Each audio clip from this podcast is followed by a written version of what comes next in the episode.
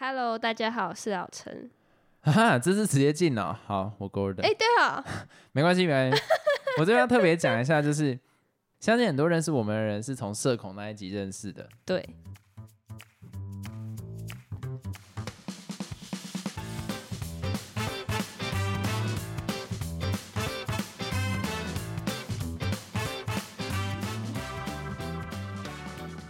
不知道啦，可能你大家有在听我讲 podcast，可能又觉得我有点不太像是，但实际上我真的非常严重。可是这个严重点来自于人数，我必须讲人数真的差很多，或者是说这个团体我熟不熟悉？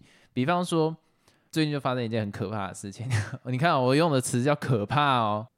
我原本有一个 group，我们大家是一起吃饭的，然后大概三四个人。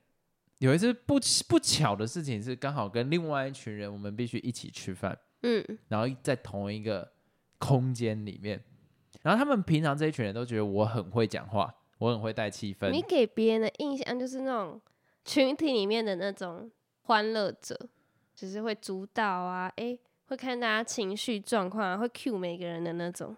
对，但是那是我可以 cue 的时候，反正就是他们都认为我是一个很 open mind，然后我就那时候跟他讲说，其实我是有社恐，就是。我不敢自己这样定义自己，但是我我就跟他讲，其实我会在某一个时间，如果面对到太多人数的时候，我会整个人 fuck up 掉。但没有人相信，没人相信，没有人不在意。就我我我讲这件事情是带着非常认真的心情讲，可是没有人相信我。对啊，然后甚至会觉得，嗯，你应该不是真有这状况，应该没差吧？好，没有问题，反正就大家都聚在一起吃饭啦。他们瞬间看到我真实的一面。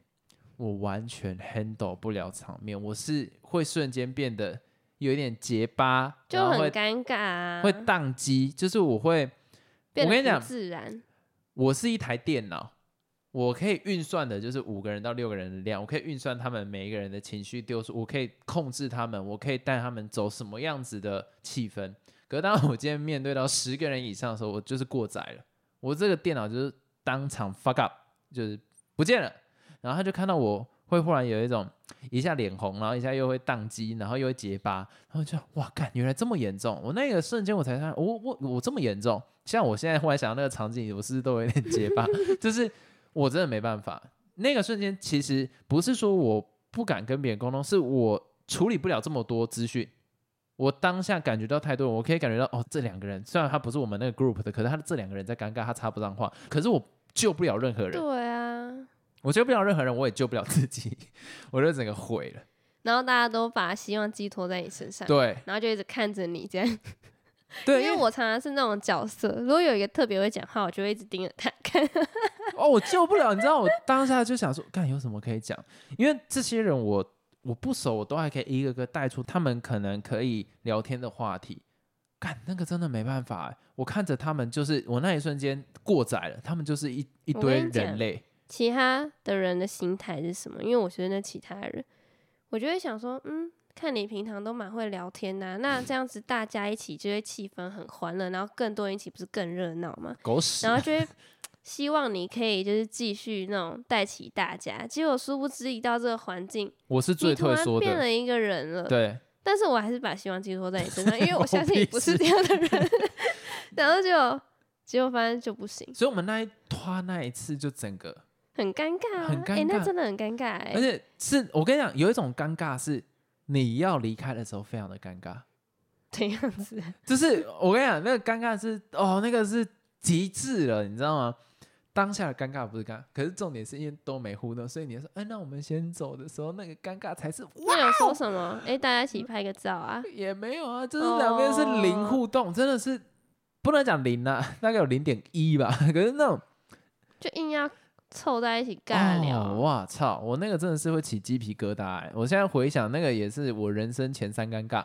可是他们就有讲说，他有问我说：“哎，可是为什么你对着大家做简报的时候，你可以讲的都很自然？”我说：“啊，废话，我不用去在意你们在想什么东西，这个东西是我设计过的桥段，我要面对的就是我的简报，我的简报有设计桥段，我想公众给的回应是什么样子。”啊，不是我跟你一群人都没有什么设计什么东西干，每个人都是一张白纸，我根本不知道你的内容是什么，平常又没互动，然后忽然一排人这个样子，我想啊，没有浮木可以抓，我就再见了，我就真，我现在回想我都觉得很不舒服，所以我确定了，我真的就是有。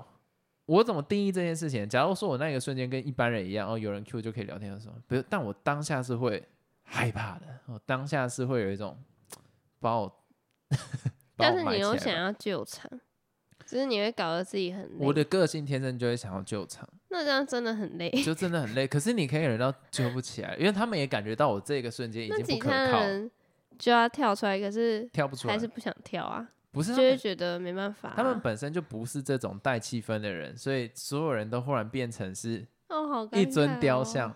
然后那一那一餐其实是大家要吃的很开心，可能每个人都是因为是那个离别餐了。对，然后每个人都是这样吃，然后都没有哦，尴么尬。然后眼神不时的就会飘向我，然后就 类似这种这种反应，根本不知道能聊什么。好，看好，反正大概就这样。所以我还是想跟大家讲，我这个这一块还是非常严重，谢谢大家。所以不要相信说什么我可能没有什么，哦，我有，我有严重的呢。我现在回想讲话都有点怪，我要等下先回到正常状况。你现在的样子就是很慌张的样子。好，接下来就是我要分享一下我的那个生活小事哈。哎，我们刚刚有进主题了吗？有啊，我们一开始就说 hello 啦。好好好，先讲，我最近有 PS 五嘛，然后就是我把一个游戏 破完了，好爽，熬夜玩的。而且还有一天是在不准玩电动的时间玩。好，但是我必须讲，哎、我真的觉得电动没这么好玩嘞、你已经讲过了啊，但你还是玩的很起劲，然后还把它破完啊。就是我最近玩的那一款，直接忽略你的那个，我最近玩的那一款叫《战神》，然后《诸神黄昏》。我这样讲，忽然感觉我会忽然变那种 nerd 属性又开始增加。就是它这款游戏呢，我在 PS4 的时候有玩，就是《战神》，然后再来就是现在的《诸神黄昏》嘛。可是这个游戏为什么经典？是因为它在我 PS2 的时候就玩过，甚至 PSP 也有玩过。它以前是那个我，因为你对这方面完全没有任何知识，对啊，所以我们现在中间有一道墙。没有没有没有，我要打破那道墙。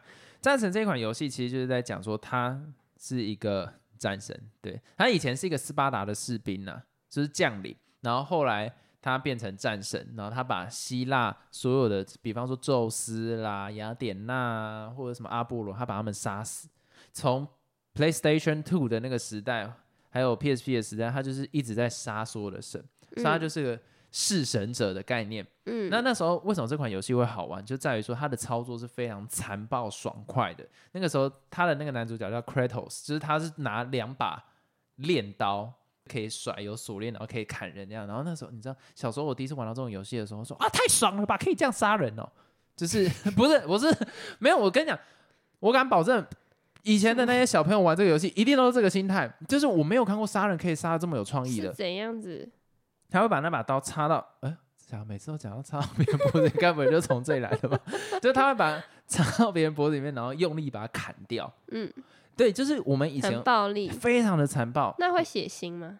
废话，还直接把人家什么哦头砸到烂掉啊，什么东西？那个时间让我知道，哦，游戏是这个样子。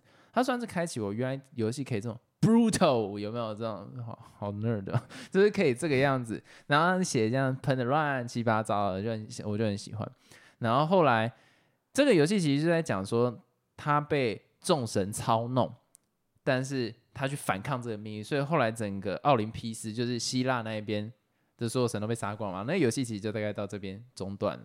可是当我们长大，PlayStation 4的时代，他就忽然出了战神，这是很不一样。为什么那也不一样？它是我不能讲说它叫重启，它就是他老的时候，不是他年轻的他。哦，这是一个进阶版本的。对他连游戏操纵的视角都不一样，以前操纵的是那一种，我不知道那怎么讲，是二 D 嘛，反正就是很没有平面吗？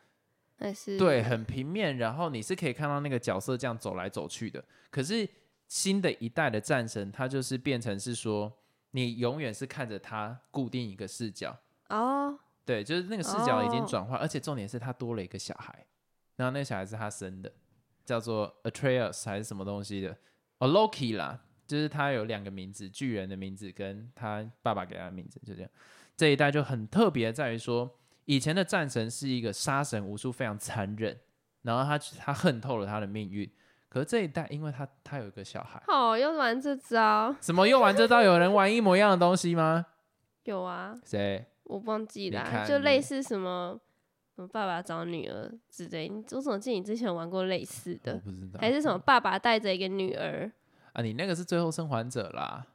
对，然后还有那个啊，之前你让我玩那个游戏仿生人那个，然后他也是带了一个小女孩，啊，就是都是这种感情路线啊，，不是感情路线，是他们有关于人性这件事情都会用这种方式来，对啊因为小孩是最 pure 的。对，好，OK OK，啊，干你这个骂的有理，不是也骂的有理，我觉得那这样就很好，这对代表是一个很成功的公式。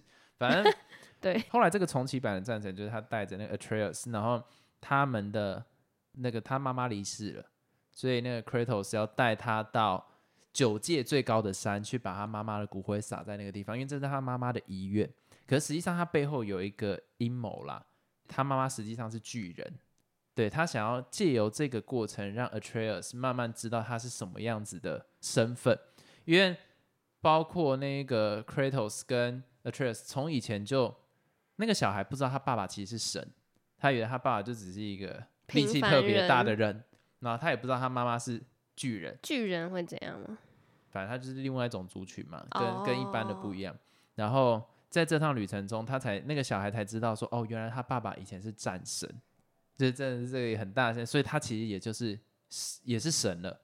对，那他那个时候那个小孩一知道他自己是神的时候，就开始那种啊，这些都是贱民呐、什么东西的，我就是这样特别不。所以他这一次其实新一代的，等于说让我们更认识 Kratos 到就是他的心境的转变，而且他从希腊神话来到北欧的神话。北欧神话就是你常常看到什么雷神索尔、嗯，奥丁，就是类似这样子的角色啦，就不会像说，其实希腊神话比较常被人家听到，就比方说宙斯跟奥丁，你觉得哪一个你比较常听到？宙斯对，那跟寿司，波塞顿跟那个黑帝斯，这个都是你会听过的名字嘛？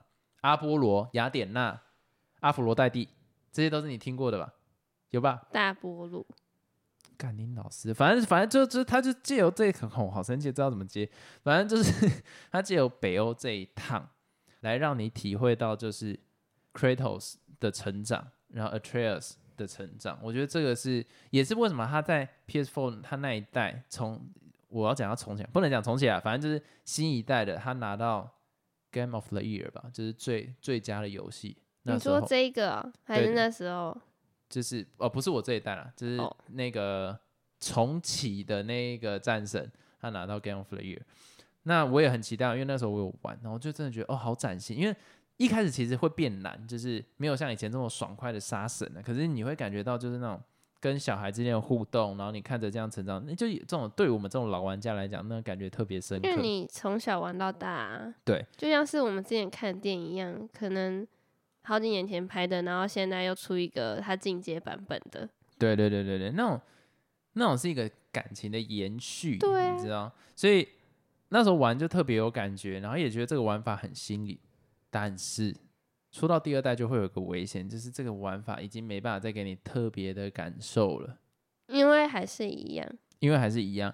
然后我自己看外媒的消息啊，就是原本它是要三部曲，可是不知道为什么原因被说成是两部曲，所以搞成那个剧情有点急促。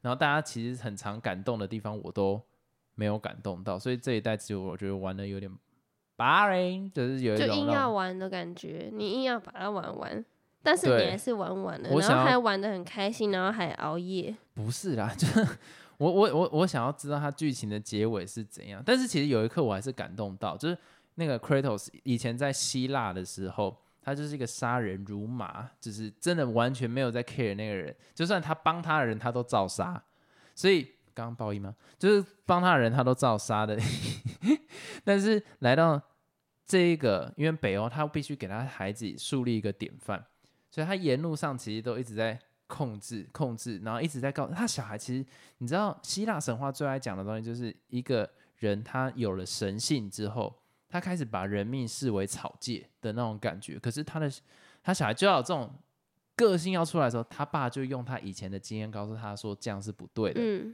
对，所以后来在北欧神话，他的这一趟的旅程最后面，因为他沿路他必须克制自己，然后为了做一个典范，到最后他其实拯救了整个北欧这个地方。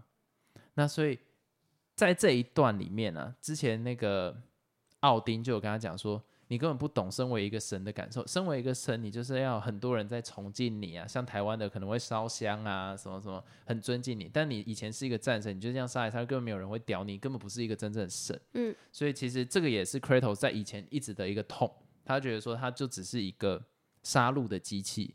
可是，在这一代，他把一个壁画打开，就最后的时候，他看到他老婆之前看到预言，他会受到九界，就是整个北欧神话里面所有人民的崇敬。嗯，他就是真的救了他们，然后他是身为一个神的存在的时候，他眼泪就流下来。哦，那一动那一刻有感动到我，就是我会觉得说，真的做出这个角色那还有。救回这整个游戏吗？没有，不好意思，因为就我觉得玩法有点太固定了，可以感觉他特地新塞了一个武器，就是那个长矛。可是那其他都跟以前一样，那不是很无聊吗？对啊，就就就没有很有趣啊，就真的就就就真的还，而且我会觉得说，不是、啊、现在游戏要满足人的也太难了吧？我就觉得其实他已经做的蛮完整的，为什么还满足那网络上的评价也是跟你一样，觉得好像没什么新意嘛。哦没有，网络上很多人说满分，因为很剧感动。对于什么剧情很感动啊，很多时刻都感动到他，但可能是因为我战神也没有说真的到每一代都玩吧，可能我那个心里面植入的感觉也比较少一点。可是就是单纯以这一代来讲，我觉得那个操作性啊，整体我都会觉得 OK，大概就是这个样子。那你会推荐其他人去玩这个游戏吗？如果是他以前没有玩过的呢，或是他有玩过的，我的立场，你觉得不值得哦？我觉得你是战神的战神这个 IP 的脑粉再去买吧。那一般的话，我不会推荐呢、因为你不知道前面发生什么事情，你怎么会觉得后面的好玩呢？我觉得他这一代最厉害就是带出那种差异的感觉，从一个杀戮的，吗？就是我是说。跟以前啊，PS Two 那个时代啊、从一个单纯杀戮的机器变成为人父的那种哦，就是剧情上的不一样。对，我觉得你如果是新玩家，然后你没有玩过以前的战神，那你就会觉得，干我 get 不到。啊，它的玩法又不是说特别，我觉得杀戮的爽感真是少蛮多，不会像以前那种哇，真的啊，查啦脖子肉，好开心哦。因为它这一代就是新的这两代了，他在塑造就是他要开始饶恕，然后要开始原谅，做个好榜样，所以他不可能再像以前那个样，什么刀直接插到别人脖子里面，或者直接砍他的眼球，不可能再有以前这种东西了嘛，他不可能弄这个给他儿子看吧。所以他甚至会手下留情，就不杀了。那我就觉得，哦，嗯嗯嗯，那我是因为知道剧情，所以我可以 get 到。那如果是因为这 IP 来的，那你想追求的是什么？就是假如说你单纯想要像以前那样啊疯狂乱杀，那你想追求的是什么？就是你会瞬间觉得有点空虚啊，就有点像是你玩 GTA，然后里面的那个主角说不能杀人，他现在我讲 GTA 就是你之前玩过那开车可以撞人那个，他说现在不能杀人，我们要做个好公民，然后这一代就是要做好公民，干你啊，谁要玩呢、啊？所以我觉得这个突兀感也是会有一个断点啦。所以真的，你说我推不推荐？你有玩过以前 PS 2时代再买，其他的都都还好，我觉得就差不多，并没有说到多特别啦。好，我觉得这一集大家听到老陈的声音应该会比较少，因为他最近都在忙工作。我帮你讲，我不是帮你讲，因为这你不要担心。话题我没有连接，我没有在关注、啊。那你平常生活在？做什么事情？我平常就是 我要加耍废啊，滑 IG、滑 FB，看个 YouTube 结束，所以我跟你讲，那我人生我变得非常无聊我聊。跟你讲，有一件事情我要跟你分享。我觉得你不应该做这些事情。你看，等下你你听我讲，你看你滑 IG，你滑 FB，你没有东西可以分享，代表你没有吸收，你也没有输出。所以你接下来你应该把这时间拿去看剧。吸收跟输出啊。你没有你拉屎而已啊！不要以为我不知道你要讲什么东西。我的意思在讲说，你看哦，大家要注意，如果你有一天发现你想要跟别人分享一些内容，你没有东西可以分享的时候，代表你最近的生活你都在浪费时间。这是真的，而且之前我们在录 podcast 的时候，然后可能会聊一些剧啊什么，因为那时候我很多时间可以看剧或者看电影，那我就一直狂讲。